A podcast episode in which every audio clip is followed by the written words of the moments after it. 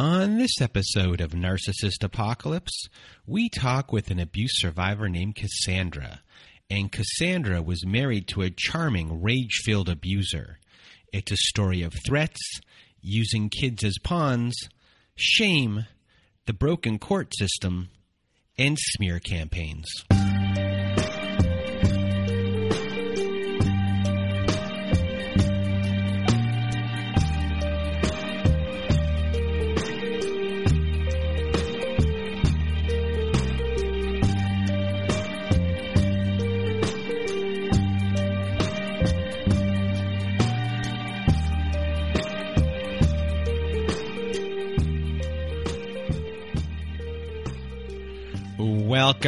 Welcome to Narcissist Apocalypse, everyone. This is a podcast that gives a voice to survivors of domestic violence. I am Brandon Chadwick, but my friends call me Chad, and thanks for tuning into this episode. So, what is a narcissist, you may ask? Well, for the purposes of this podcast, we refer to a narcissist as anyone who has displayed a pattern of behavior that shows a limited capacity to appreciate others' perspectives. It is that simple. And now, if you want to be a part of our show, and we're always looking for stories, everyone. Please do go to our website at narcissistapocalypse.com. Top of the page, there's a button that says guest form. You click that button, there's all these instructions, and we will go from there. Also, at our website at narcissistapocalypse.com. Top of the page, there's a button that says support. You click on that button, it takes you to our very own safe social network. We have people on there, our community members who are posting in our forums. We have integrated Zoom meetings every Wednesday and Saturday night. We have meditation nights. We have closure ceremonies. We have just a great group of people on there who are there to support you. So if you want some extra support, please do go to narcissistapocalypse.com, click that support button at the top of the page, and we will see you there. Now, for even more support, please do go to domesticshelters.org. So, if you or someone you know are experiencing abuse, you are not alone. Domesticshelters.org offers an extensive library and articles and resources that can help you make sense of what you're experiencing and they can connect you with local resources like shelters too. And you can also find ways to heal and move forward by going to domesticshelters.org so if you want to access domesticshelters.org just go to domesticshelters.org how many times can i say? Go there and access this free resource today. And we haven't had a lot of reviews lately on our on our on our podcast here. So if everyone wants to go and, and go to Apple re- reviews and and review our podcast and give some great reviews, we would really appreciate it. We haven't done a shout out for that in a a long time. I think I said shout out. I hope I didn't swear. I was speaking really fast there. But if you can do that, please do go to Apple reviews because that's where most of our traffic comes from and give us some uh, nice new reviews. And you know, other you know, Apple has been really good to us. If it wasn't for Apple and, and starting this podcast or starting this medium of podcasting, we wouldn't be able to do any of this. So, big thanks to Apple for creating this in the first place. And what else do I have here for everyone? Um, oh, once again, we have a sponsor, Bloomers Trading Co. And Bloomers Trading Co. hand makes stylish garlands for modern events and home and wants you to finally enjoy gathering together with your friends and loved ones this holiday season. Bloomers Trading Co. is known worldwide for their like real durable holiday and Christmas garlands. And if you order before November 20th, they are offering listeners to this show 10% off. So head on over to bloomerstradingco.com for 10% off all your holiday and Christmas garlands now. These always sell out fast, and I don't want you to miss out on this this holiday season. So please do go to our sponsor, Bloomers Trading Co. And that will be in the show notes for you to click on a link. And what else uh, is going on here today? Well, um, you know, some people have still been sending in uh, letters to our letters to our narcissist episode that we no longer do. So we're going to now play a letter for you before the show starts. And, you know, this one's a short one, but thank you to the person who sent this in. So here you go. Dear family, I could write pages of explanation, but it would mean nothing to you, so I'll just say goodbye. I'll always love you, and maybe one day you'll finally understand, but I'm not holding my breath. No regards or signature on this one because you know who I am, and I am not yours truly anymore. And once again, thank you so much to the person that sent in that letter. We all appreciate it. Everyone in the community, thank you so much for, for doing that. And we're here with you, and hopefully you're doing okay. And before we start our show, I just want to thank Cassandra for being on our show. And this was an interesting story because in, in Cassandra's story, in a lot of ways, her marriage was bad, but the nightmare mostly began not mostly a, a bigger nightmare that you that you couldn't see coming or she couldn't see coming was going to happen in, in the divorce process. So it's a, a, really interesting story of how she gets there, and I really want to thank Cassandra for being part of the show and for being just a really sweet person. And now, without further ado, here is my episode with Cassandra. Welcome to Narcissist Apocalypse, everyone.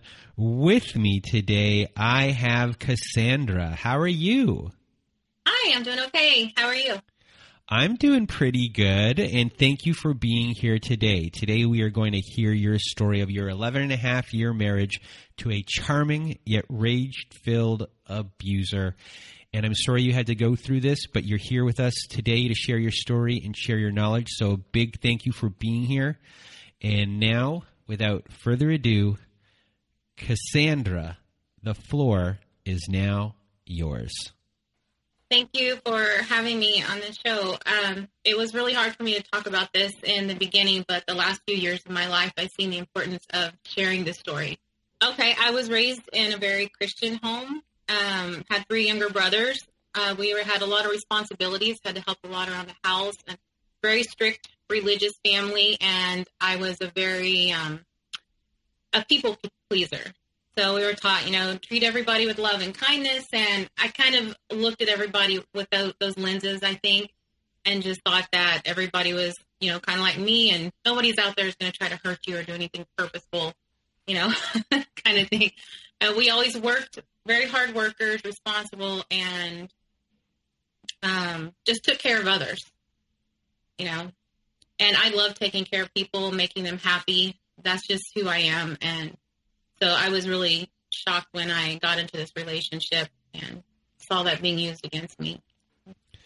So, uh, what everyone should know is this relationship that we're talking about is your third marriage or third relationship? A third marriage and third, third yeah. Third, third marriage and third relationship. So you already, you know, went through this upbringing and then you get into relationship number one. So tell us briefly about what happened in relationship number one.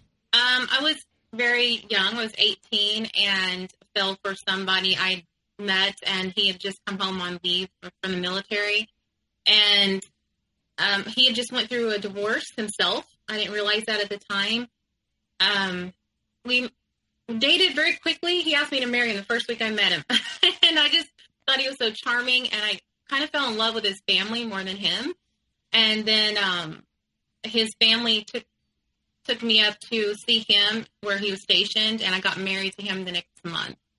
And that marriage didn't last very long. I quickly realized we were just incompatible, and he um, very much you know a mama's boy and would still had a lot of we both had a lot of growing up to do but we just clashed you know. He would call his mom a lot and tell her things about our marriage and then she was like you need to listen to your wife because she's more responsible. And you're making a lot of responsible a lot of decisions that are causing you some financial stress and you need to listen to her and then you get mad at me um, I just worked a lot and um, he'd get angry and throw fits, and then he'd go sit on his game and play video games the rest of the day and wouldn't talk to me for a couple days in a row. And I just felt very alone. And I was like, this just isn't a marriage. You know, this is this is really sad. I was working all the time to pay the bills. And I think he had went through eight cars in the first year we were married. Just kept on flipping them and had to have the newest car, the newest one that came out on the lot.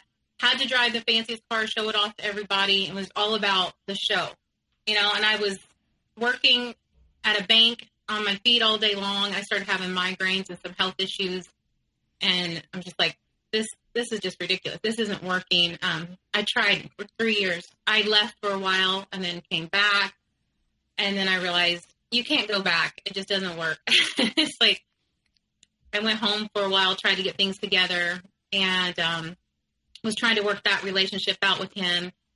And his boss at his work was kind of flirting with me, being real flirty, and was like, you know, you don't. Why does he treat you so awful? He's such a jerk to you, and it's like, yeah. So, um, like it's okay, you know. Um, we're going to work it out. We're going to go to marriage counseling. Well, we never did. I wound up packing up my stuff and going back home, and the end of that relationship was really awful. It was it tore me apart. I never been through anything like that. I lost a lot of weight and just got really sick, and it was so stressful on me. And then his boss wound up calling me while I was home on leave, um, going through the divorce, and said, "Why don't you come spend some time with me and my family up here, and just to help you get your mind off of it." So I went up there to be with his family during the holidays, and I was in an emotional mess. I couldn't even eat the whole time we were there. It was wonderful holiday food being cooked for us. His family was amazing. Again, it's like another wonderful family. And but then he started, you know, putting the moves on me. We got physically, you know, together, and then I fell for him. and then I was like, was a bad time. I wasn't done with the other relationship. Got involved with him, and um, you know, I was raised. I was raised in such a, a strict family. It's like you sleep with someone, you marry him. You know, that's kind of how I felt, and then I did, and I thought, well, I, I, you know, I can't believe I'm doing this. I just fell for this guy, and you know, I should marry him. And um, we lived together for a while, though, in Germany. He was stationed in Germany in the military, and we had a big blow up one night. He was out drinking a lot with some friends, and he um, got mad at me because I got jealous. He wanted to bring someone home. and I was like, no, I'm not into that stuff. Sorry, this isn't going to work. And we had a fight about it. And he wound up choking me. He pushed me on the bed and had all his weight on me and choked me. And I had bruises around my neck for a couple weeks. I I had passed out, and then he picked up picked me up and slammed my head against the wall, and I kind of came to. And I remember thinking, I'm repeating the same stuff my mom did, the same pattern. I'm with abusive men. What's what's the problem? You know what? What am what am I doing wrong here? Is the second guy who's who gets angry and temperamental and just gets violent like this. And um, I went to the hospital because I couldn't talk for a couple days and have my throat checked and made up a story about it. I didn't want him to get in trouble, and I felt sorry for him. And um, I told him it was my fault. I'm sorry, you know, and it's it's going to be okay. We can work through this. I, and I didn't really have a good. I didn't have a place to go. I was in. I felt like I was kind of stuck in Germany, and I was young, and I was like, I don't know how to get back home, and my mom was going through issues at that time. So I thought, I just got to make this work. I'm just going to make this work. And we wound up getting married and having a baby. And then um, a year after she was born, I realized that it it was just too bad, and it was I needed to just get out of that mess because um, he was. I found out when I was pregnant that he was cheating on me, and there were women calling the house. It was the day before cell phones, so the women were calling the house, and he was working nights a lot, and I never knew what was going on until the women started calling the house and started telling me things, and I was like, okay, um, I need to get out of this because he's still obviously wanting to mess around, and he wasn't bonding with our baby. And I thought that was a little odd that he wasn't bonding with her. So I called his mom and was trying to plead with her, you know, can you help me? I, you know, this just some stuff going on here in the marriage and I don't get it. And then I find out that um, this is really bad, but he raped his half sister when he was 14. He was 21 in the military. He'd come back home and this happened and the family didn't talk to him for a year after that. And I was like, all this stuff started coming out about his family. Like, whoa, you know, they just seemed like the perfect loving family, but there were these secrets that I, I didn't know about. So I got seriously concerned since he wasn't bonding with our little girl and then finding this. And then I, I wound up going in his office and finding suitcases full of incestuous pornography, like serious tons of literature. I took a couple pictures of it. I was so sick. I went to the bathroom. I had to throw up. I couldn't believe the stuff that I found in his office. He was always hiding in there and would just stay away from me when he would get mad. He'd go weeks where he wouldn't talk to me. Weeks. He would get upset if I asked him one question. You know, somebody called. He's like, you know, that's none of your business. You don't need to worry about. It. And then he wouldn't talk to me for weeks. I felt like I was just alone. And um, so I I was gonna try to find a way to leave, and I thought I was scared of him, and I didn't know how to leave. Um, my mom said, "Why don't you just pack up your stuff and come home when he's out of town or something on a trip?"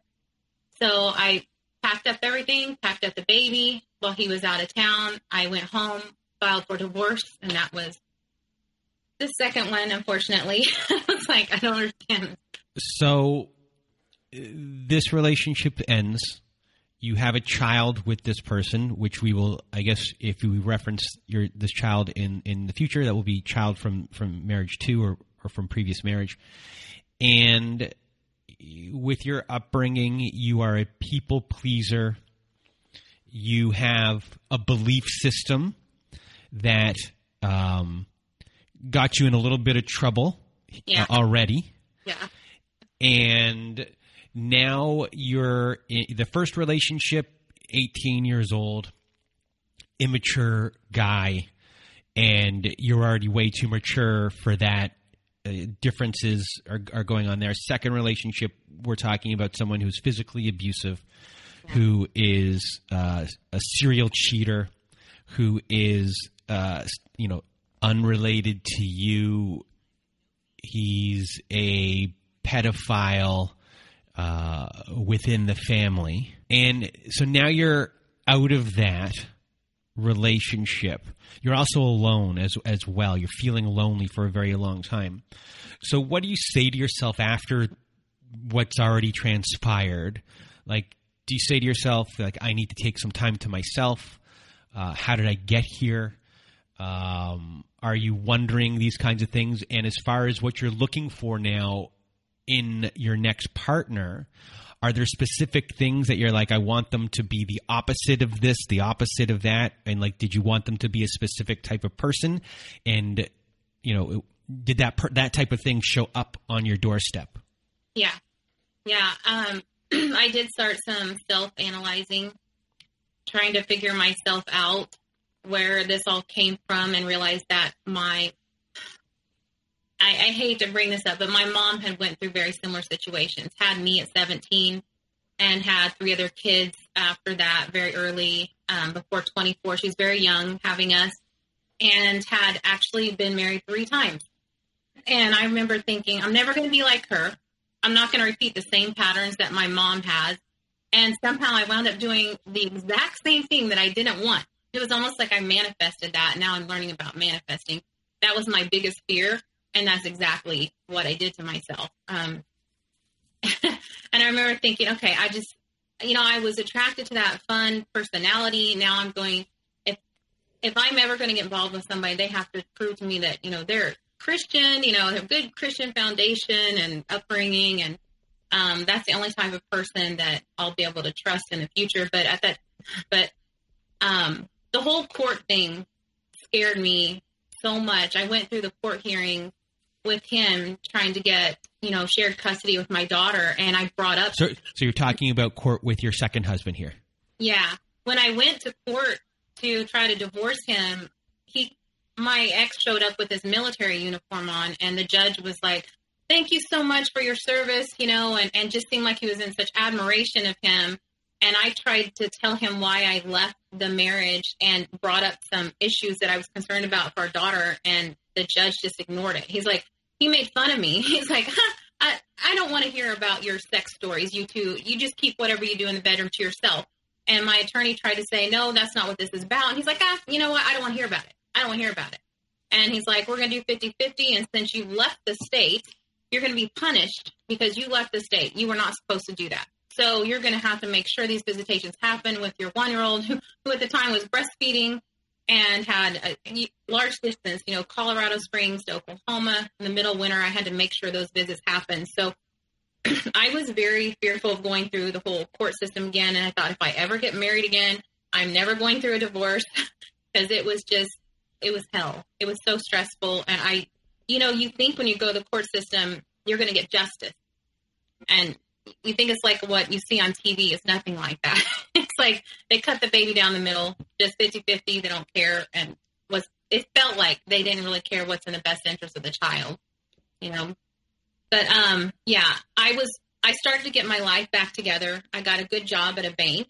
So, um, I was at work. I started working at a bank and I was taking my daughter to daycare and I felt like I was kind of getting my life together on my own and um, just um, figuring out the whole custody arrangement. And I was still having some struggles with um, that divorce and the custody thing. He was using it kind of as a way to harass me and would call me all the time and you know demand put the daughter on the phone even though she was a year old and couldn't talk but it was just a lot of um he was very angry at me for for leaving and said that i'm not going to get away from him. He'll be on my doorstep the rest of my life.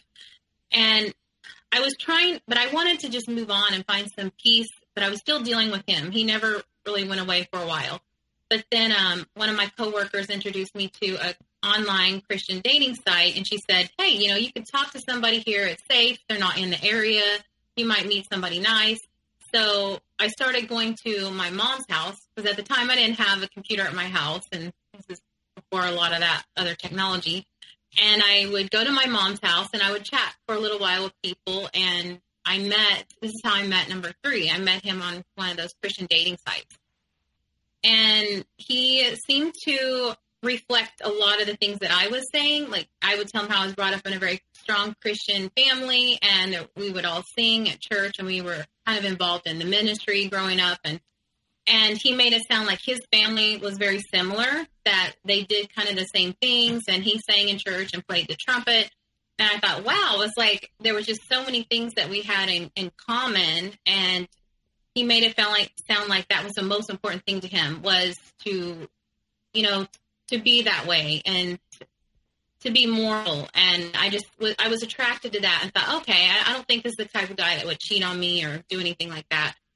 Well we talked for several months. I think it was about maybe eight months or so before we met in person. And he said he would he lived in Pennsylvania.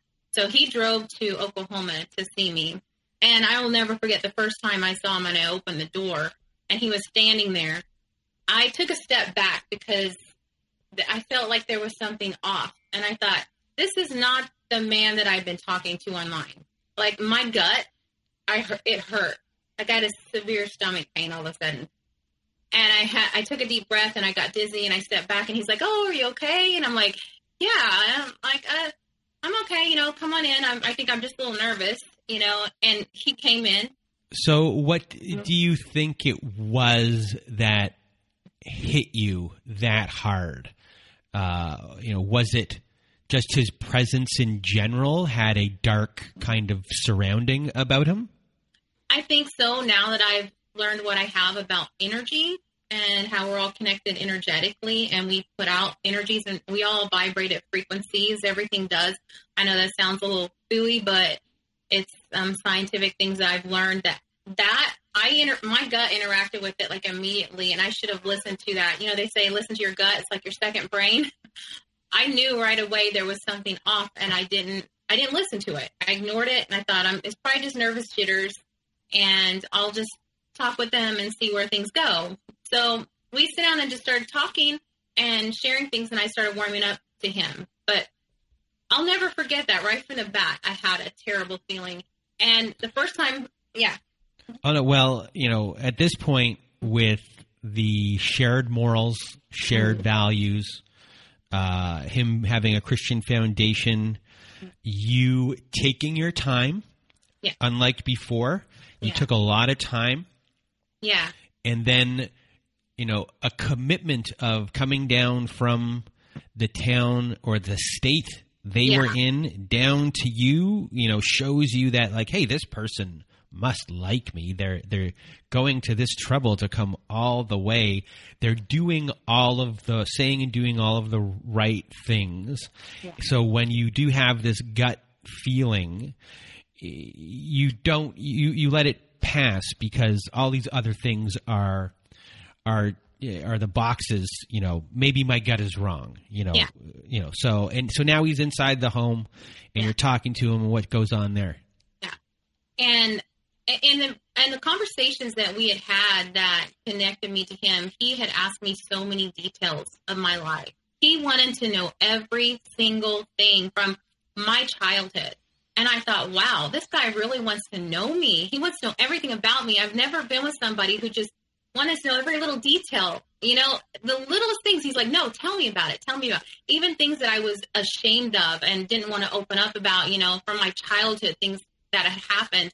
And then he would share similar things with me, and I thought, wow, I, you know, I've never had this.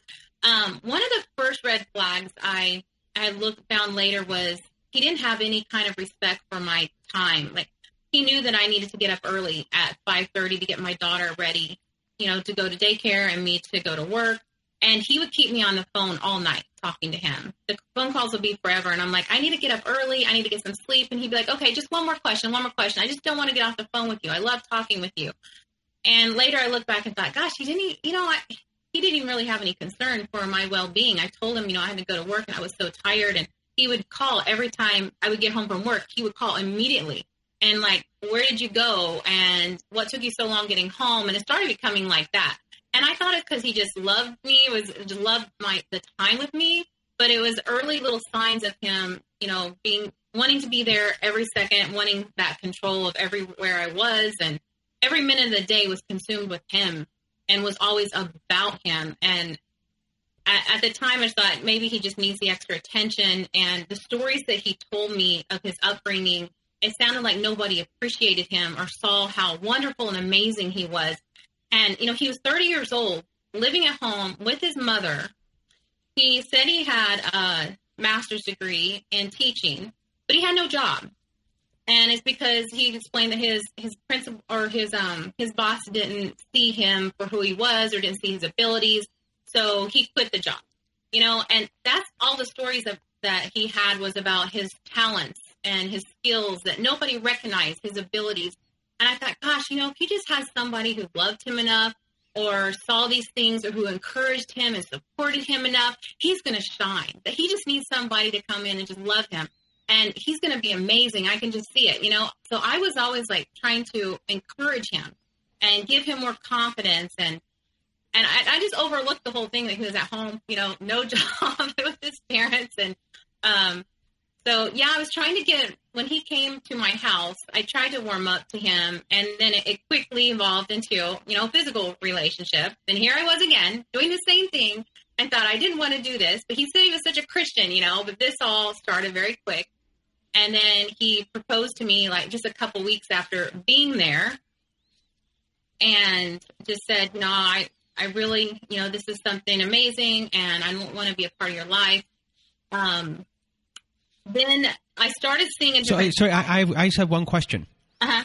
um you know for people who might be listening who be like okay you got you get married really quick Mm-hmm. within I, I, I, you, you make that look on your face but within your community Yeah. and the friends that you have and your, your parents and whoever are are people getting married fairly fairly quickly I think that was my my reality. The way I was brought up was that you know you do this, you need to get married.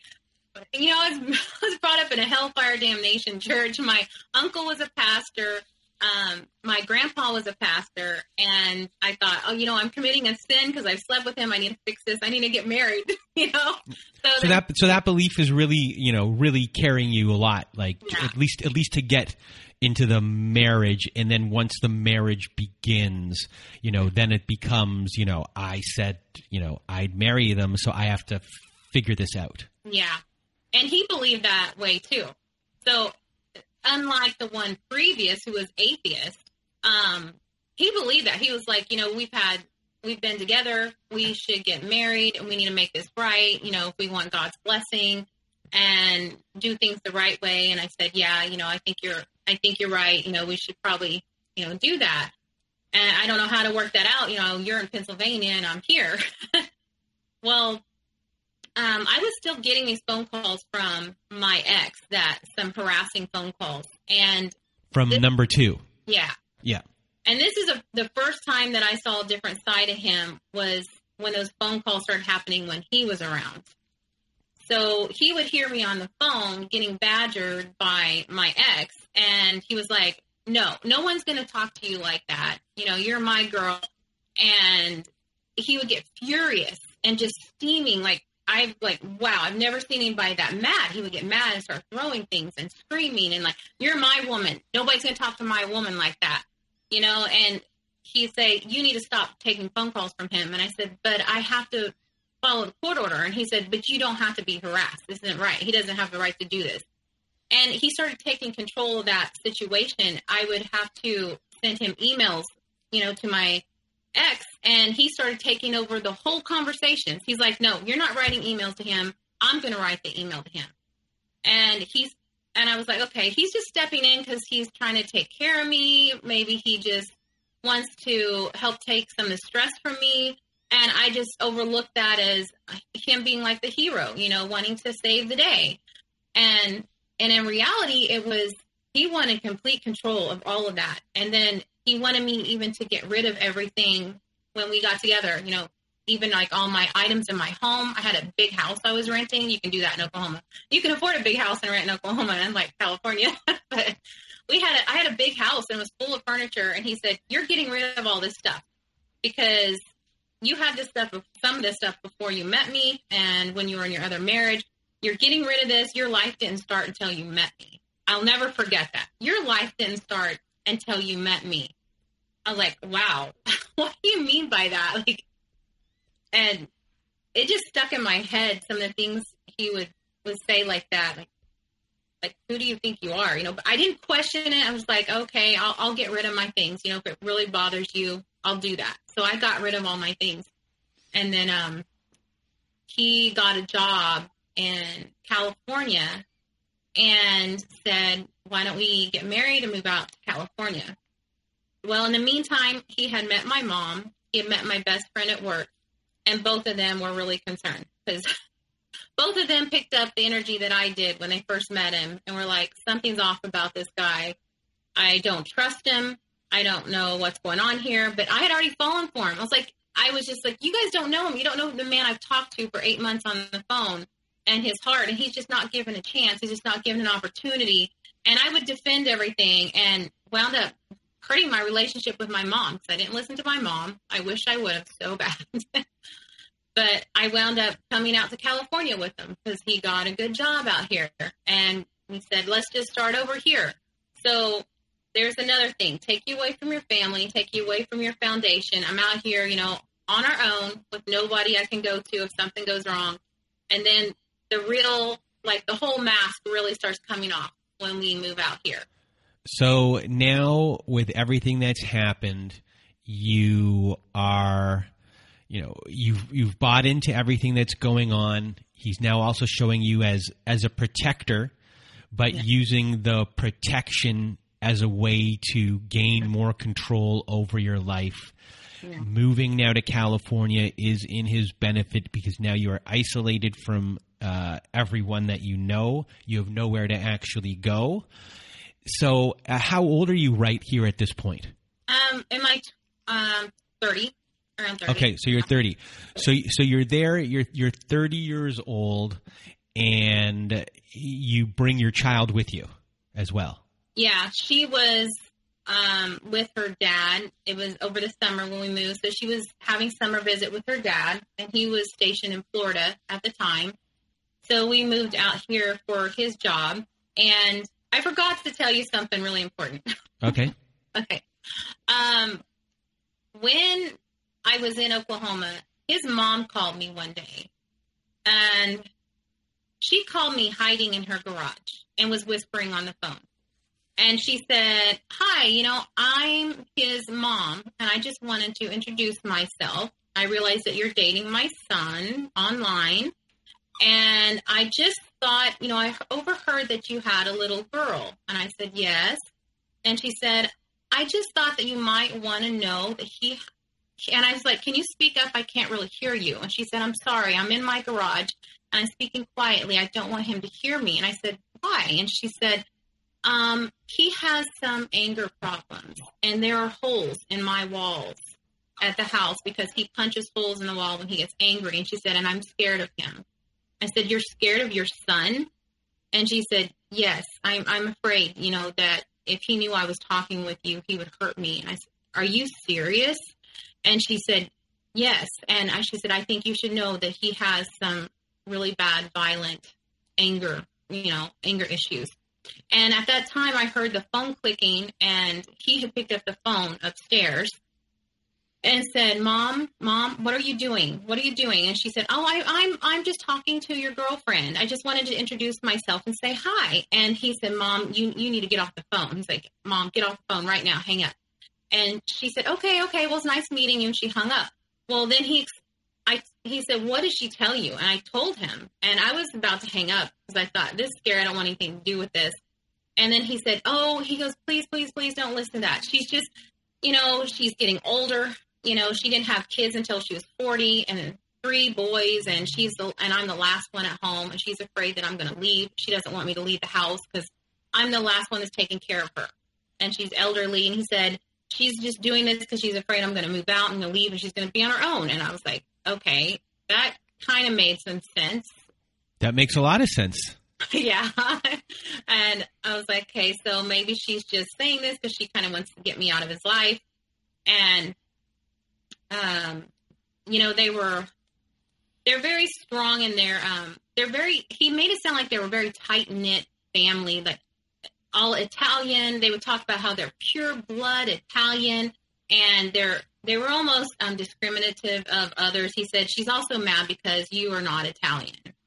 And he said, My younger brother married a Mexican girl, and my other one married a girl who's kind of like you, white and mixed. And he said she calls her white trash behind her back. And he said, So she's not happy about that when she found out you're not Italian. I was like, Oh, okay. So, you know, it started making some sense. Like, okay, so your mom's just discriminative. And he's like, Yeah, you know. And I thought, Gosh, their family's very like they think they're better than everybody. You know, I started seeing that. That's how all of them are. They really are. Him and his brothers. They all think they're better than everyone else. But um, anyways, back to California. we we got out to California and trying, and then my attorney got wind that I was in California, and she said, "You're going to lose custody of your daughter if you don't get married because this doesn't look good. You moved out here with your boyfriend." And your daughter's in Florida with her dad, and now he wants to take custody of your daughter from you, and he's enrolled her in school in Florida. I'm like, what? How can he do that? She said, well, you need to get married because this doesn't look good. It looks unstable because you moved with your boyfriend. And so I felt like, whoa, okay, we need to get this marriage done. And I talked to Kim and I said, um, I don't want to lose my daughter. I don't want to lose custody of her. I'm really worried about her. I'm I'm worried every minute that she's with him, you know, and I need to do my best to to try to be there for her. And I said, can we, you know, go ahead and get this done? And then he started acting all flaky about it. I was like, wait a minute, you said you want to get married. We moved all the way out to California, and now there's a chance I might lose custody of my daughter, and you're acting like you're not even for sure if you want to get married. and it was like this flaky back and forth. One day he did, and one day he's like, I'm not for sure, and I'm like, oh my goodness, this is really stressing me out. I just moved all the way here. And then I found out I was pregnant. And I was like, okay, this we got to make some serious decisions here. And he goes, oh, he goes, well, we have to get married. He goes, I got you pregnant. We have to get married. And I was like, that doesn't mean we have to get married. I don't want to like do it just because of that. And he said, no, we have to. In the eyes of God, we need to. So, um, we got married um, very quickly with a pastor that we met. We went to a church and had asked a pastor to help us get married and got married very quickly after we moved out here. Um, um, I wound up having my daughter here for that. So she was here the day we got married. She was at the wedding. She was like three and a half. And we were driving from from the church. We got in the car and I said, I made an appointment for us to get some pictures. We don't have to buy them, but we could go do a setting, you know, like a Sears or something where you could get pictures taken. Hmm. And he got really upset at me and he said, Why would you do that? We don't have enough money to do that. And I said, We don't have to pay for it. It's just we're going to do the setting. We can get the pictures later.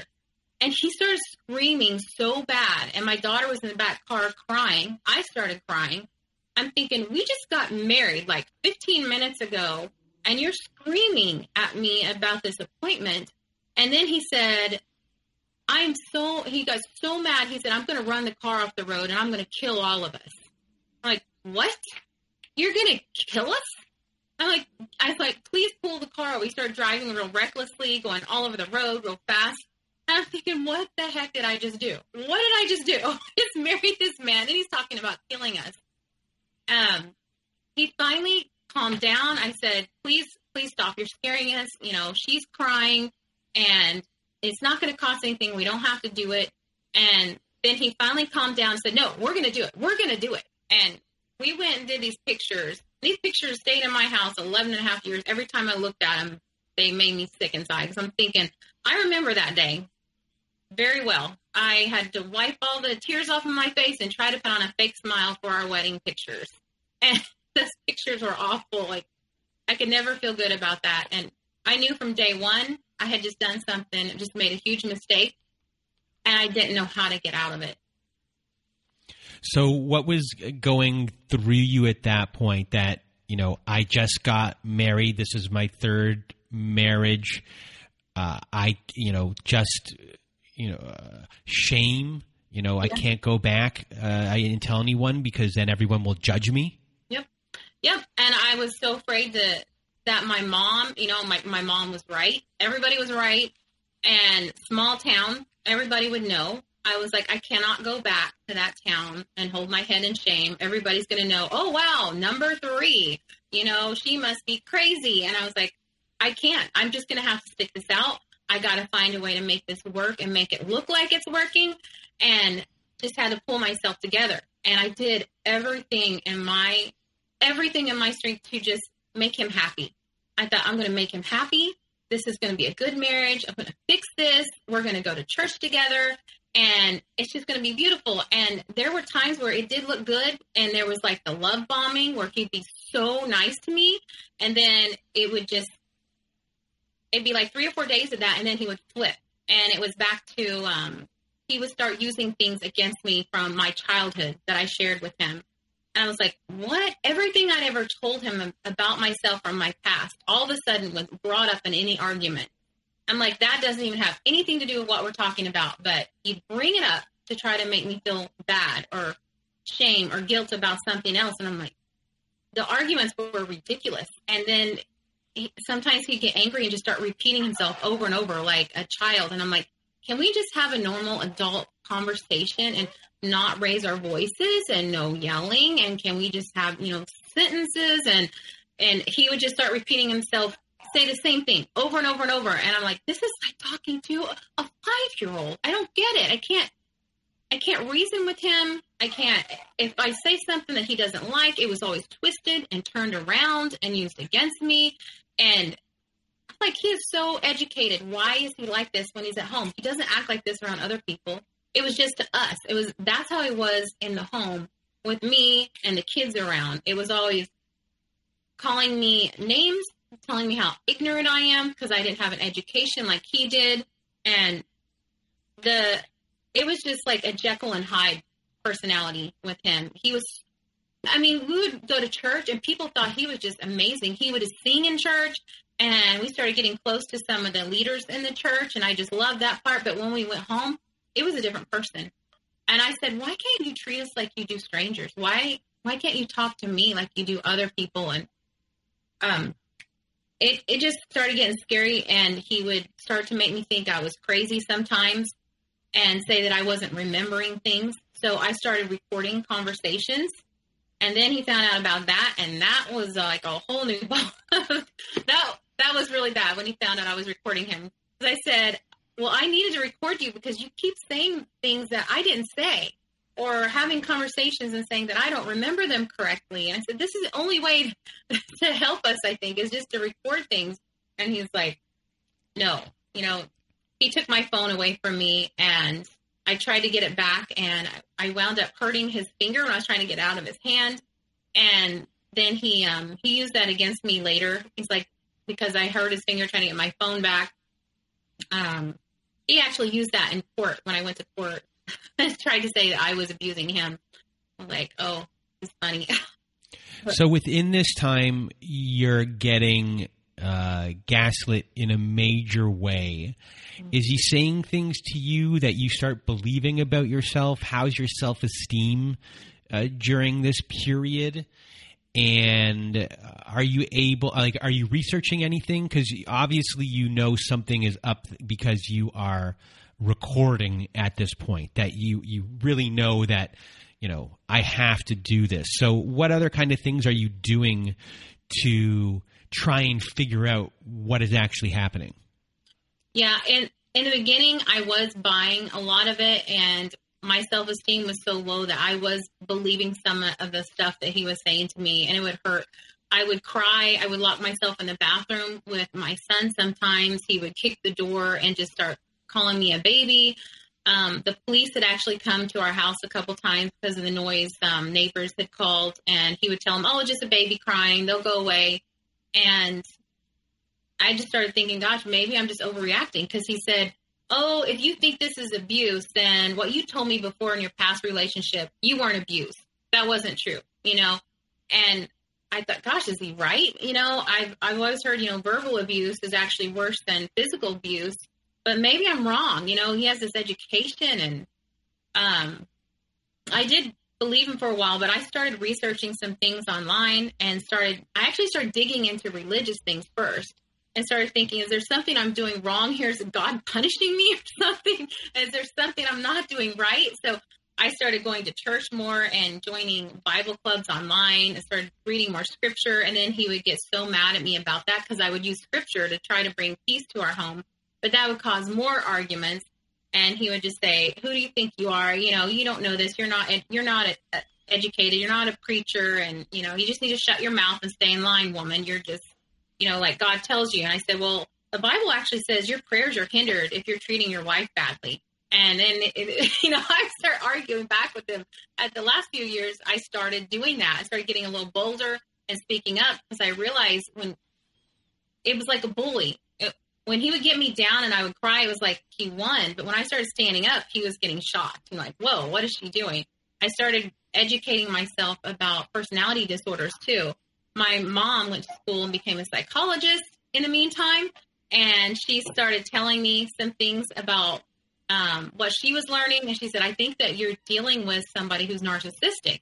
I was like, what?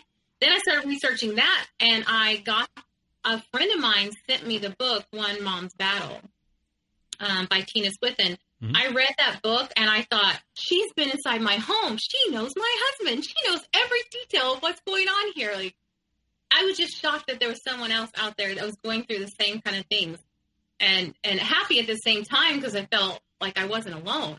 Like, wow. and for those that don't know, Tina, Tina has been a guest on our Q and A episodes. Yeah, she's amazing so you know i guess we're in the middle of your relationship and you're identifying these things that are that are going on and at that point are you saying to yourself you know how how are you you know people always say like why did this person stay and we we've had a lot of things of what's kind of got you to to this point but at this point in the relationship, let's say we're halfway through. Um, what are what are the things that you're saying to yourself, or or maybe you're justifying certain things? What are the things that are you know uh, you have children with this person, uh, which gets you in even deeper than before. So how are you managing you know that aspect of everything? How like now you have two now you have three kids.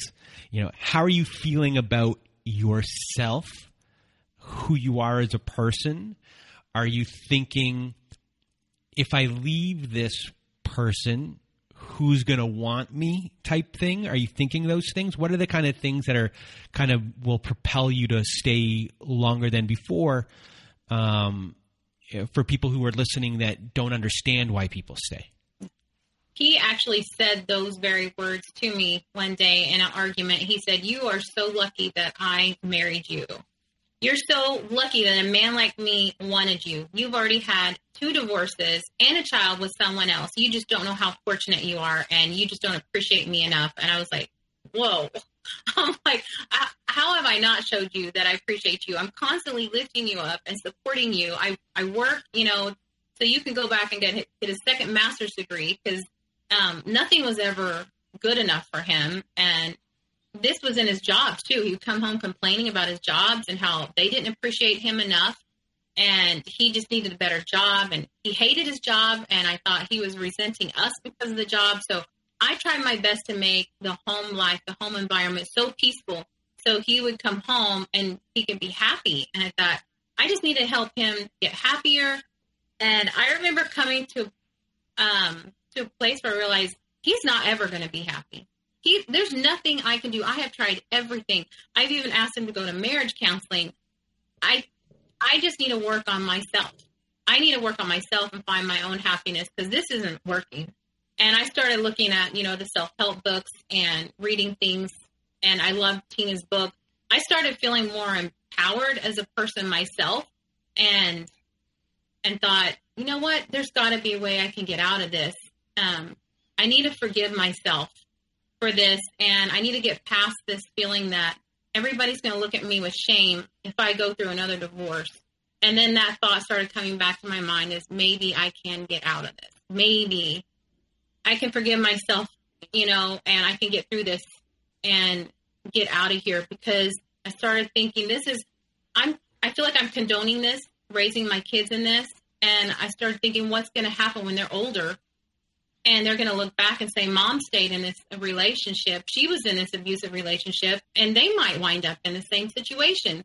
So that started spurring me into that direction was i need to do this for them. I need to find the strength inside to get out for them. And i waited until my daughter was in kindergarten because i thought i can't get a job. If she's at home all the time you know i need to wait at least till she's in kindergarten because you're, it's you have financial problems. How do you get out whenever they have complete control? They have the bank accounts, the check accounts, and you're raising the kids. I was just a full time mom. And I thought, I don't know how I'm going to start over. He has two master's degrees. And that's a difficult thought to say, I'm going to take my babies and go somewhere. Yeah, with what? How? I, and, and no family around, completely isolated. Any friends I tried to make, he would always turn them against me. I, I was not allowed to have friends. That's another thing that they do is they they badmouth you behind your back without your knowledge. I found this out later after the divorce.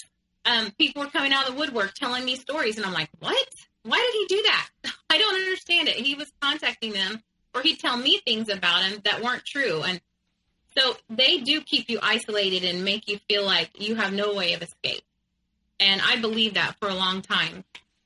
Um, I did wind up ha- making friends with a neighbor lady, an older lady, and she started seeing some symptoms of abuse and stuff. And she got concerned and had a private talk with me one day and said, If you need to get out of this, I just want you to know that I- I'll help you. And I said, What do you mean? And she said, If you need some money to get an attorney or to get started over, I'll help you.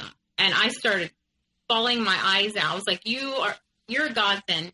I just felt like a miracle just happened. And so that's the only way that I was able to get out to and to find an attorney because this angel came along, you know, to to help me to do that. I don't know how I would have done it without that. Um, but I wound up getting a place and taking my kids and filing for divorce because his anger was getting worse. And I noticed that, um, yeah, I was getting more scared of him. I was starting to call the police whenever he would have temper tantrums, and then it was making it worse. So when you started to stand up more, Yeah. did, was that when it went like he was always the rage was always there, Yeah. but when you started to stand up more, his words were not doing the trick anymore. So did his anger or his intimidation tactics increase to to instill more fear? Like he had to change and, and do that to try and control you even more? Yeah, he he would go in what I would call a rage.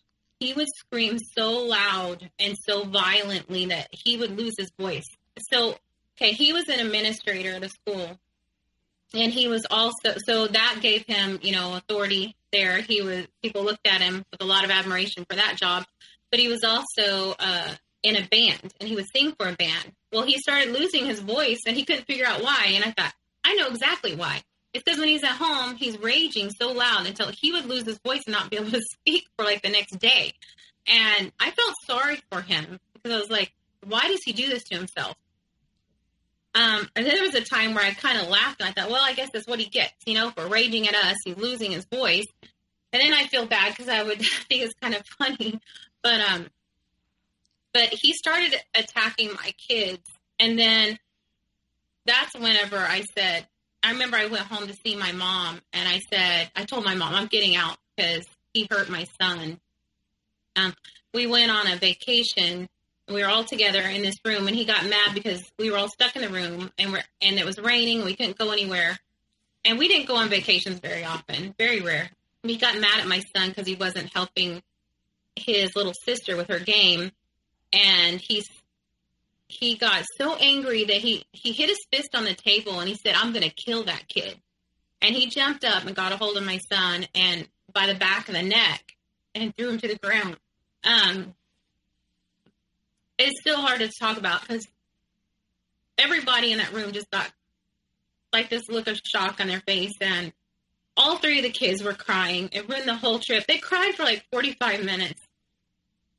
Um, and my oldest daughter said, Dad, you always ruin every vacation. We don't, we don't get to go on very many trips, but you ruin them every time with your anger.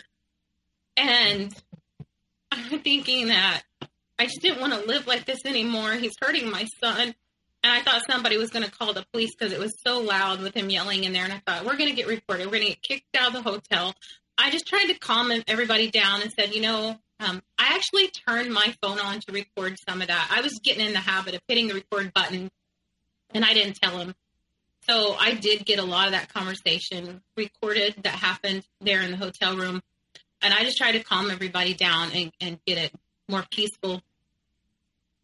Um, but I realized then that this this isn't just me he's going after now he's going after the kids and I need to step in and get them out of here and at that time I hadn't had the money offered. I didn't know yet how I was going to get it out. I was just planning it in the back of my head, trying to put pieces together. Um, but it was a couple months before that, there was something else that happened really big. Um, he got angry because I, a friend or somebody came by to sell solar to us. And they said, it's not going to cost you any money. Solar, solar panels? Mhm, solar Okay. panels. Okay. And they said, we could put solar panels on your home. Won't cost you anything. We're going to actually pay you like $2,000 to put it on your home. It's like an incentive we're doing in California to get, you know, to save energy. And you're just going to be kind of leasing it from us. It's going to make your utility bill be cut in half. Or, or like you'll be paying like 40%. And I was like, oh, this is awesome. You know, it's going to save us money.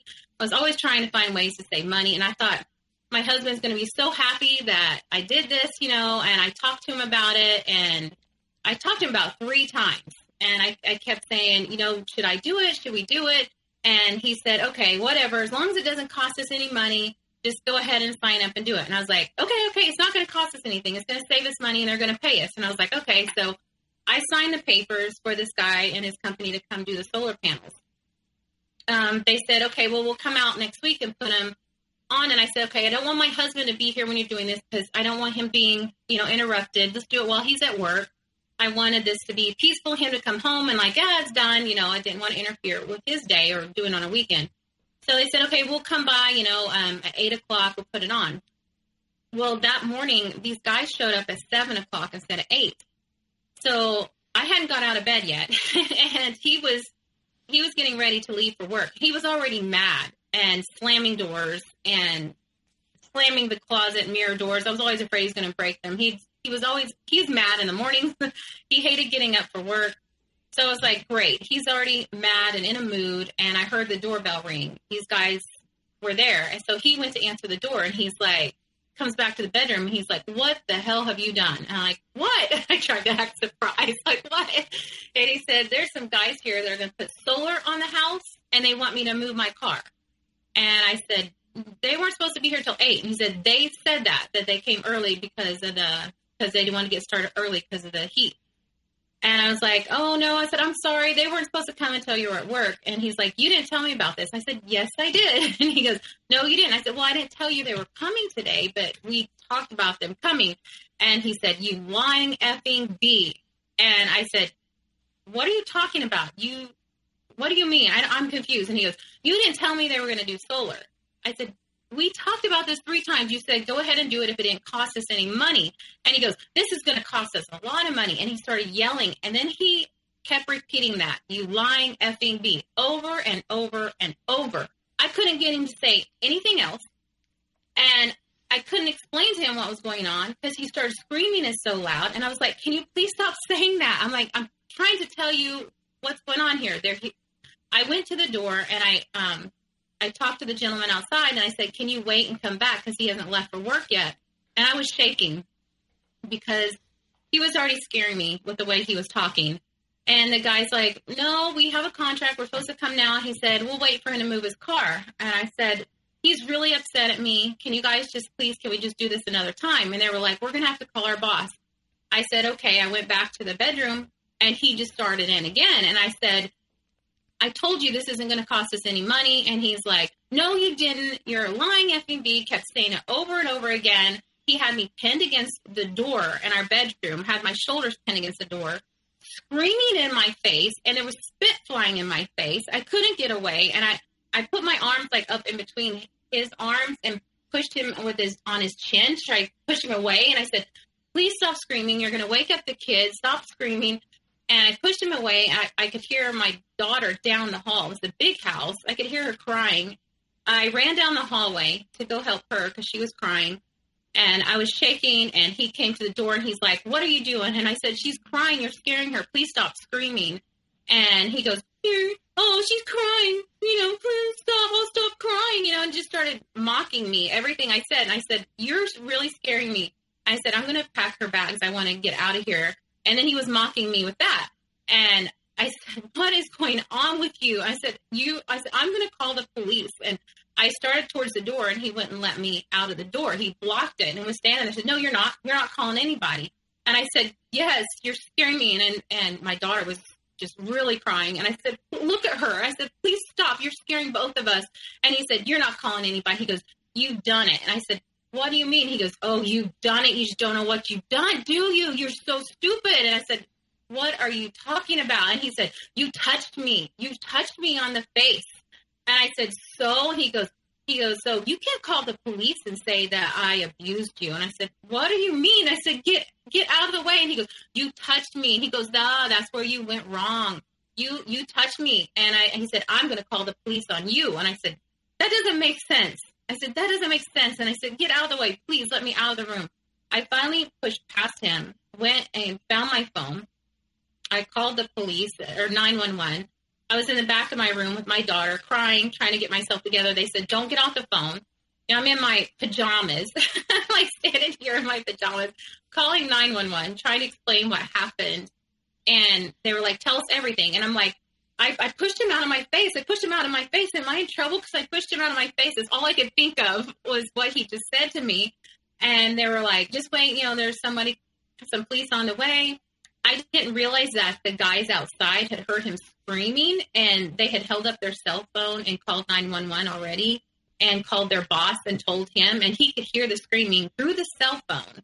He later wrote a testimony about that, that he could hear him screaming at me up in the back of the house with a huge cedar door closed. They could hear him screaming. So, anyways, the police showed up at my house, and I'm so embarrassed. I'm like, the police are here. I'm in my pajamas, and I'm shaking. I'm trying to tell them what happened, and I thought, oh my gosh, I don't want him to get in trouble. He's got to go to work today. If he loses a job, this is going to be so bad for us. It's going to be financially devastating, you know. And I'm like, I got to protect him. And I said, you know, everything's okay. Um, he was mad. He was yelling at me, but everything's okay now. And then they went outside and talked to him and I saw him like rubbing his face through the window. And I was like, what is he doing? Like, why does he keep rubbing his face? Um, the police came in with handcuffs and said that um, they were going to take me in. And I was like, what? And they said, oh, he, he, said that you slapped him. I said, I didn't slap him. I, I pushed him off of me. And they're like, well, in the state of California, if we show up to a domestic violence call, if somebody admits to touching the other person, then you get arrested. And I was like, that's what he was talking about. I guess he knew this law and I didn't. And I said, well, I don't know. I said, I pushed him off me. I didn't really like, I didn't slap him. I couldn't slap him. He's right in my face holding me down. And they're like, he's like, we're to have to take you. And I'm like, you're kidding me. You're kidding me. like, I was like, okay, I'm not to start crying. I'm not to start crying. I'm too emotional right now. If I start crying, I'm to be a blubbering idiot. So um, my kids came down the hallway and got to see me get arrested and carried out and put or walked out to be put into a police car. Never in my life have I ever experienced anything like that. I'm, you know, I follow the law. I don't even have driving tickets, nothing. I was like, I'm like, I can't believe that a mom of three was just getting taken out and and went to a police station and was held in a holding cell for eight hours. My son had a birthday party that day I was supposed to take him to.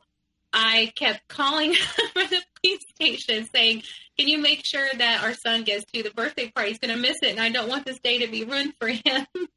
and he's, I said, Can you, is there any way you can come get me out of here? He's like, He's like, um, it's Friday. They said if I don't get you out of there by the close of the business day, that you're going to have to stay the whole weekend. And he said maybe you should just do that so you can learn a lesson for talking back to me. And I'm like, what?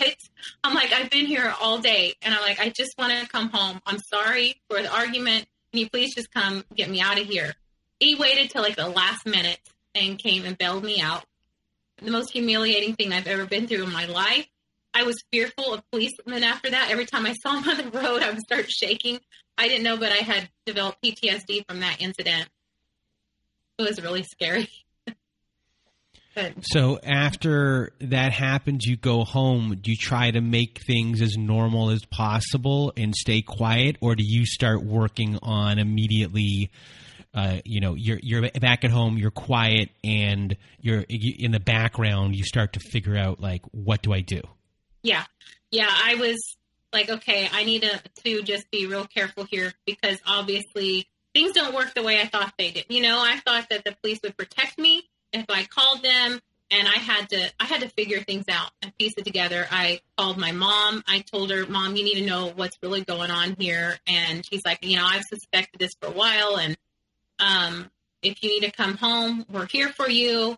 And I just thought, "Okay, I got it. I got to chill. I got to get things together. We were supposed to go home to see my mom that summer.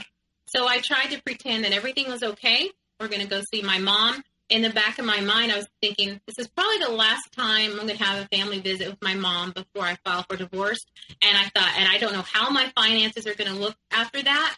I don't know if I'm going to get to see them again. So I tried to make it a really good visit for the kids and my mom. Tried to pretend everything was okay. In the back of my mind, I'm trying to piece together how am I going to do this? How am I going to get out? And um, a couple months later is the incident with my son in the hotel room, and I went and got an attorney the next month. I hired an attorney the next month after that incident in the hotel room And so I was like, "That's it. Um, I've waited. I've tried to, you know, to figure this out, but there's no more figuring this out." And at that time, you know, my neighbor had come forward with the money, and I had an attorney hired then and started going for secretly, you know, talking to this attorney and trying to move forward. So you, you got the attorney. What were the other things in your mind that you thought you needed to have like in line? Were you worried about work? Were you know obviously you were worried about money, how you're going to take care of everything. So during that time, were you doing anything else to prepare yourself? And where did you go? Like where did you guys live? Yeah, I got. Uh, I connected with a friend of mine, and she said you can start working with this foreign exchange program from home and help find, you know, get students find placement for them that want to come visit families in our country. And yeah, I started doing that on the side because I thought, okay, this is good. I don't have to be there nine to five. But did your so when you went through the process, did your ex have to leave the home? Um, no, I when I I went up hiring this attorney and trying to plan things out, and finally served him the fourth month. And when he was served, I left it. I wrote him a letter. I left it in the in the desk drawer at the house so he would get it when he came home from work. I took my kids to a hotel room because I thought I don't want to be there when this happens, when he gets served. So um, that night, I had all the kids in a hotel room with me, and he called me and he said, What's going on? I just got served. And he said, I had a very interesting night. And he's like, Let's talk about this. And I said, um, I didn't want to be there, and I didn't want the kids to be there when you got served. And he said, Well, I think you need to come home. And I said, I just want to give it a couple days, and then we'll come back. So I waited like that weekend in the hotel room and I wound up taking the kids back to the house reluctantly, you know, concerned about how he was going to react. He he was acting really strange. Like I could tell he was planning something. He was up to something. I was a, a little scared. He he made a comment about how he needed to go get the sledgehammer out of the garage because he needed to bust some things up because he had a lot of anger.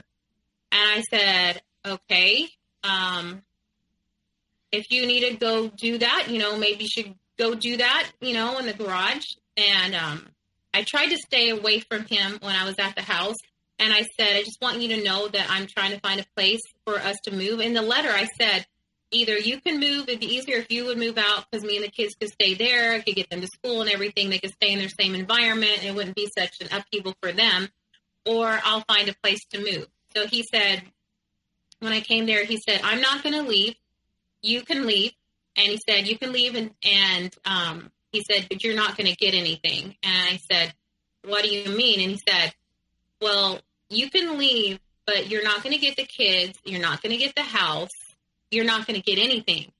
And I said, that's not, that's not fair. I said, that's not how it works. And he said, he goes, well, we'll see. We'll see. So, so far, that's exactly what he has done. He's been true to his word. He, four years after the divorce, and he still hasn't sold the house, divided up the property, and he's still trying. He's trying to take custody of our oldest child. Um, my oldest child was scared for quite a while, and when we left, um, he didn't want to go see his dad for a while. Didn't want to talk on the phone with him, and I'd say, "You need to just talk on the phone with him. He's your dad." and you're to have to just you know forgive him you know he was angry and i said just just at least take the phone calls um, we went to the court mediator and it was very clear in mediation that you know i had a really good relationship with my son and that he was scared of his dad of his temper. And i thought okay i don't i don't know what's going to happen in court. I don't trust the court system because of what i've been through before but we'll see. And i thought this is good at least that you know we talked to the mediator. Um, they they let us read the report before we went to court. Um, late, they said you can look at it real quick and you got to turn it back in. You're not allowed to have copies of it. Well, later on, I found a copy of his mediator report. The mediator report was given to each of us, and it was highlighted at the top whose it was.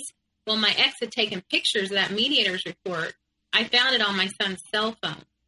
He sent it to him, and was talking to him about it and told him that he should be ashamed of himself for talking about his dad like that and that he shouldn't talk about family issues, you know, and and after I filed for divorce, that's all he did. Every time he saw the kids, he talked to him about custody. He said, I'm going to get custody of you. You're going to come stay with me.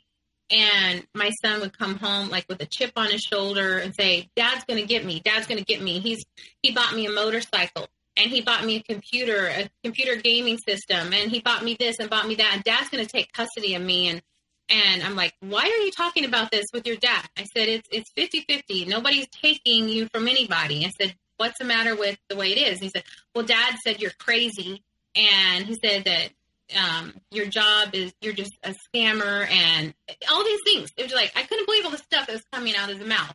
He was still bad mouthing me in front of the kids after the divorce.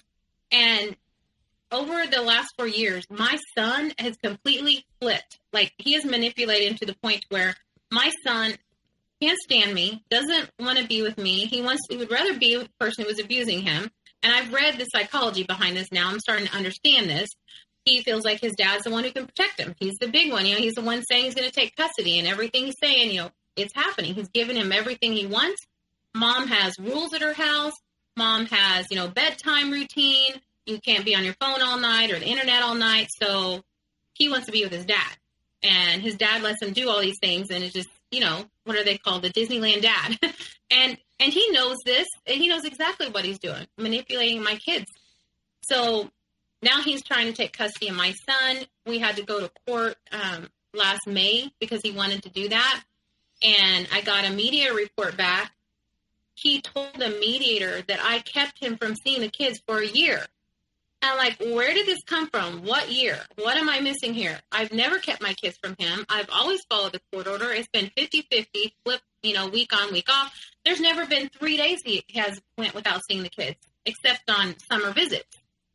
Um, but the judge got the mediator's report and he didn't even look into it. The judge just said, okay, well, the mediator's report says you kept the kids from seeing him for a year, so I'm going to give custody of the kids to dad. I'm like, what? And my attorney just sitting there, we're like, our jaws hit the floor. What do you mean? And he said, Yeah, I said, I'm going to give both of the kids to dad since you you kept him from seeing him for a year. And I'm like, Your Honor, there's, there's this isn't true. This didn't happen. He goes, Okay, well, we're going to set it for trial. I'm like, What? So now I have to go back to. I've been to court so many times. I think I've been to court at least 20, 20 times. So, okay, so now there is this motion file where we have to go to trial and have to talk about the custody of the kids I've been to court twice and now I have to go back another two times. So in the meantime, he has full custody of both of the kids and he's using this as such an opportunity to show his control, you know, and his power and everything that he does and all the decisions. You know, I'm I'm the custodial parent. I can do this. I can take her off her medication if I want to. I can schedule any kind of activities I want he's been doing that, you know, like on my custodial time, putting them in in programs and things. And I'm my daughter, she's the only one I can see right now, and took her off her medication and just doing these things. And I, I'll, I'll send a message to him, you know, why are you taking her off a prescription? You're supposed to do that. Um, I'm the custodial parent, you know, I'm the one in charge, and just throwing that around, you know, that he has the control now, and I know he's just so happy about that. I'm sure telling everybody about how he he has custody of the kids and um, just bragging, telling everyone I'm crazy. I'm sure that's part of the thing that happened after I, I filed for divorce was the whole smear campaign. Um, I didn't realize that he was going, he was contacting all of my friends, even my family members after I left, and telling them awful lies about me. Um, eight months after I filed for divorce, the guy that was came to my house to sell me solar contacted me and he said, Hey, I just wanted to check up on you. How are you doing? You know, I know that was an awful time in your life, you know, how things worked out for you and just wanted to connect with me. Well, I started connecting with this person and I was learning how to do emotion code and um, body code and how to heal myself. And I was trying to get work on getting my certification so that I could help people do what I did. I, I healed the PTSD and other things using energy healing. And I connected with him and I thought, you know, I need some people I can work on for free that I can't charge because you can't do that when you're getting your certification. So I said, Would you like to be one of my free guinea pigs and come by and I'll do sessions on you to help you heal from past traumas? And um, I can't charge, you know, just as a friend. So he started coming to my house and hanging out. We became friends. I realized that he had just went through he was married for seven months and was just went through his divorce and and found out you know he was married to a narcissist so we had a lot in common and we're discussing these things and he invited me to his church we started um, he would come and do things with me and my kids, like take my, me and my kids to the lake so we could play with his paddleboard and just had a lot of fun with him. He became a really good friend. He's still a really great friend to me. Uh, we never dated. It was never like that. He's just a really good friend. And I had other people, you know, coming to my house to do sessions, friends and stuff that I had made. In the meantime, my ex found out about this and looked him up, looked up who his um, past wife was, got a hold of her. Those two started dating. Um, taking my kids on trips, you know, to hotel rooms. My kids would come back with these wild stories, and I'm like, I really don't want to hear about it. What you guys are doing, you know, with hotel rooms and stuff. But it, I thought this is a little strange that he looked up my best friend's ex-wife and started dating her. But it got really bad when they started contacting our friends, his friends, my friends, family members, texting them, emailing them, making anonymous phone calls, hiding their voices using fake names, making up all kinds of lies about us. They started telling people that we were dating and that he was abusing my kids, that he caused me to file bankruptcy. He had nothing to do with my bankruptcy. My bankruptcy was from all the court attorney fees that I was going through with the divorce. My attorney said it's probably best that if you file bankruptcy with all this. So I did. Had nothing to do with my friend. Um, yeah, I had people contacting me from high school on my social media and hey, I just wanted to reach out to you and let you know that I just got this text and they send me screenshots. Um, and, oh, um, if you know Cassandra, you know, she's dating this, this guy who's, um, abusing her kids and all these wild stories. And it's like, I can't believe this. He wound up calling the police and making my daughter, my young daughter, file a report um, against this guy saying that he was abusing our daughter. And I'm like, what in the world?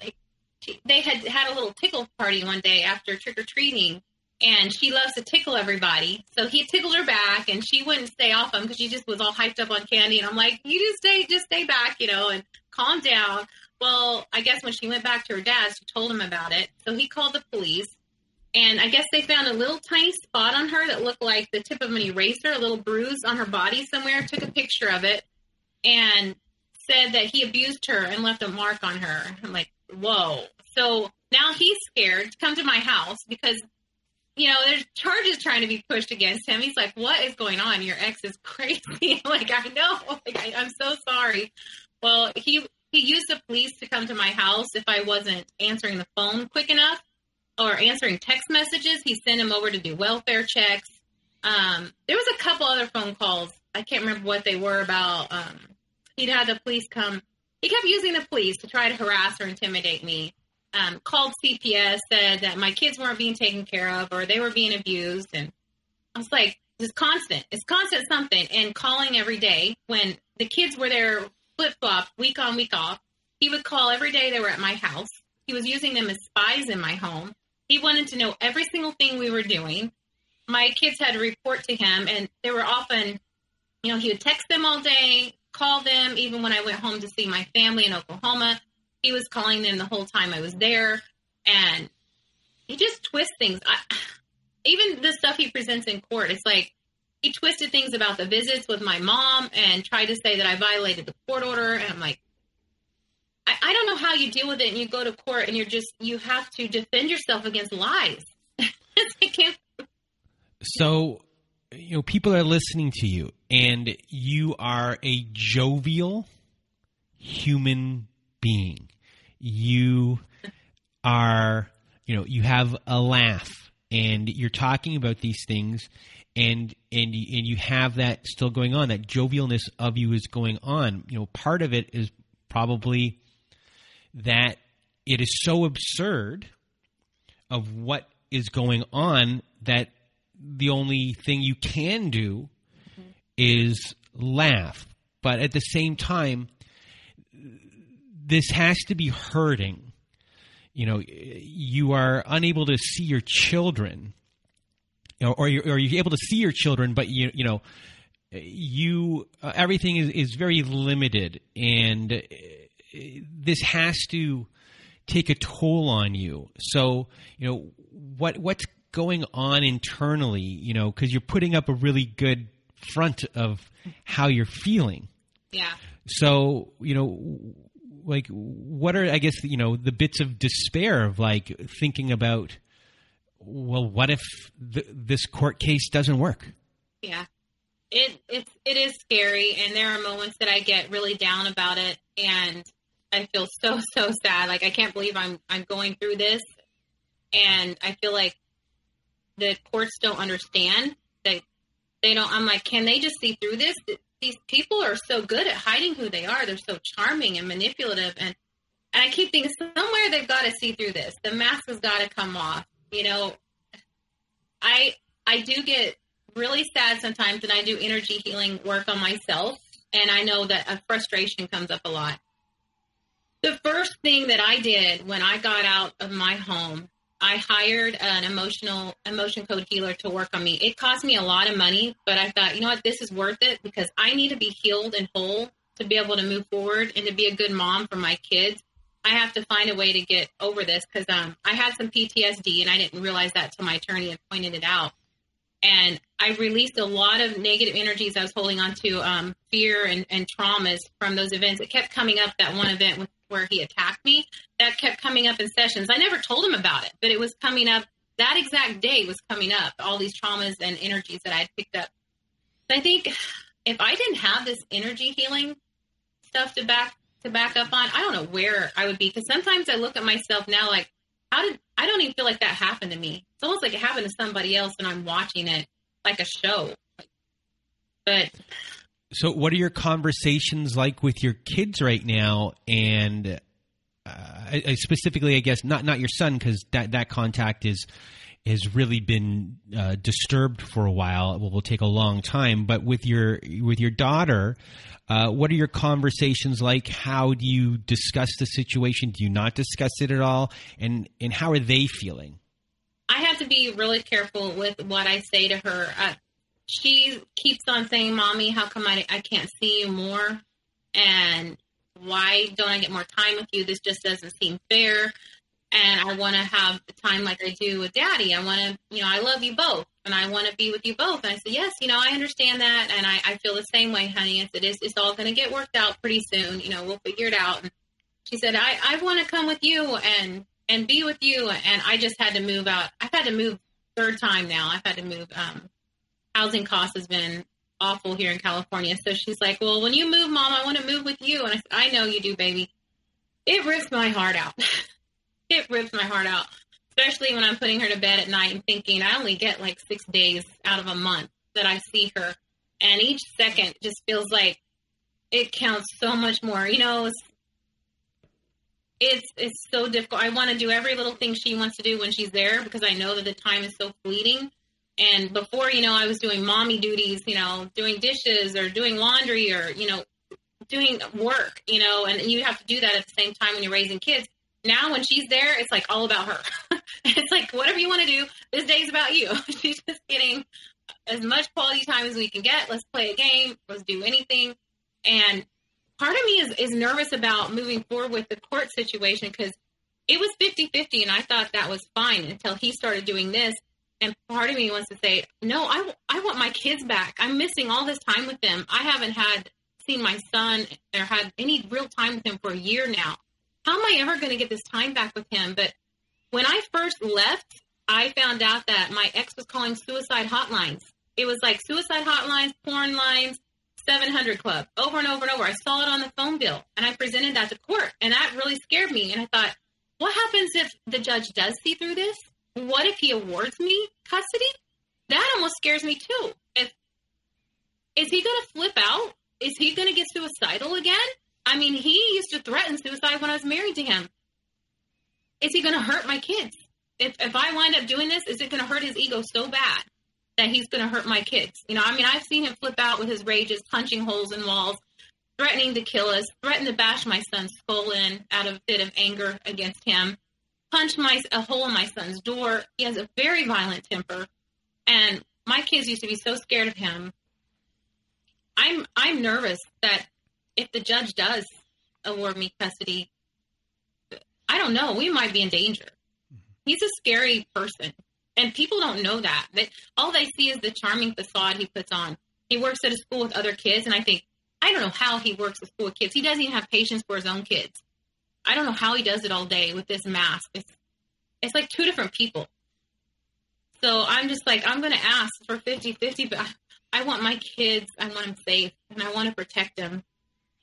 I, So when it, so when it comes to the court case uh, with that mediator's you know uh, error before, which was it was not in the basis of uh, truth, and then the judge took it as face value without it doing any work. Are you do you go back to the same judge? How does the process work? And if uh, is there a way to um, you know get that judge removed uh, from being the judge on the case? this is a different judge that we're going Okay. to right now. So I'm really happy about that. I have a good feeling about him. He seems to really want to listen and hear things, but it is a trial. I've never been in a trial before. Whereas before, the judge I had, you just had to say, quick, quick, quick. He just wanted to hear my attorney. Really didn't want to hear anything I had to say. And that particular judge, he his very first day on the bench was my first day of my um, divorce hearing. And that was awkward. He's like, This is my first day on a hearing. He just got appointed. And he didn't even want to make any decisions on the case. And that's how he kind of was the first couple of hearings. I've been in front of him enough now. he doesn't really like to make decisions. I'm thinking, How are you a judge when you don't like to make decisions on things? He's always like pushing it off. We'll push it off here, or you can see this judge, and we'll push this matter out. And I'm like, why can't he just tell him to sell the home? If he can't refinance it, then tell him to sell it. Obviously, that's the you know that just makes common sense, you know, or or whatever the thing is, you know. My my ex didn't. Um, he wanted to put the kids in daycare when he couldn't watch them, and like the whole summer, he'd have to work a lot in the summer times, or the school schedule wouldn't work. You know, he's a teacher, but he'd have off part of the summer. So my kids were in daycare all this time, and I said, why don't why don't you just let me watch the kids instead of them being in daycare? I'm home. I work from home now. I can do that. And the judge is like, well, you know, I don't really want to, I don't really want to rule on this. You know, it's his time, so he can make that choice. And my attorney was like, you know, we should have the first rights. That there's there's a law, I guess, that you can you can cite for first rights. She has first rights to watch them instead of daycare. But the judge was just so funny about making any rules. He's like, well, you know, you're the parents. I'll let you guys decide this. I'm thinking he has no idea. You you can't co-parent with a narcissist. You just can't. He wound up hiring a friend and saying this friend was pay, charging him fifteen dollars an hour and sticking me with half the bill and making me have to pay. I'm like, this isn't fair. Any, I've looked into daycare. Most I can't find any that charge over five dollars an hour. They're licensed daycare. You're putting her with some friend that's 17 years old, telling me they're charging fifteen dollars an hour and making me pay for half of it when I'm home. I can be watching my kid. But this is this is what narcissists do. They got to have control. They they're going to make you pay for leaving. They're going to smear you. They're going to take take the kids from you. He just I'm like this is more of a nightmare trying to divorce him than it was being married to him. Like I don't know I don't know how people do it. I, I definitely don't know how I would do it without using ener- energy healing and just prayers. You know, I do have a good support system now. I do have some really good friends now that help me, you know, with the stress and everything. And and and I actually just got married last month to a wonderful man. and I thought, I don't know how I attracted this man because he's complete opposite to everybody else I've ever met in my life. I, I know this because I released the energies that were attracting narcissists to my life. And now I I met somebody who's loving and kind. He has no mask. he passed all the tests, and he has helped me so much too. Just, Is, is it the friend? nope, nope. but he was at the wedding. he was at So, the uh, how long? uh, Like, so you got married? How long after you divorced? um four years after the divorce.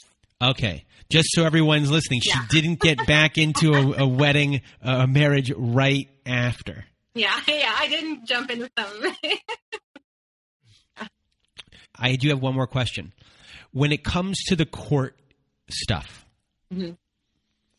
uh, I guess what would be the biggest thing that you would tell people when it comes to court and what you've had to deal with in the aftermath uh, of once the divorce proceedings happened that you could have done better that you didn't do?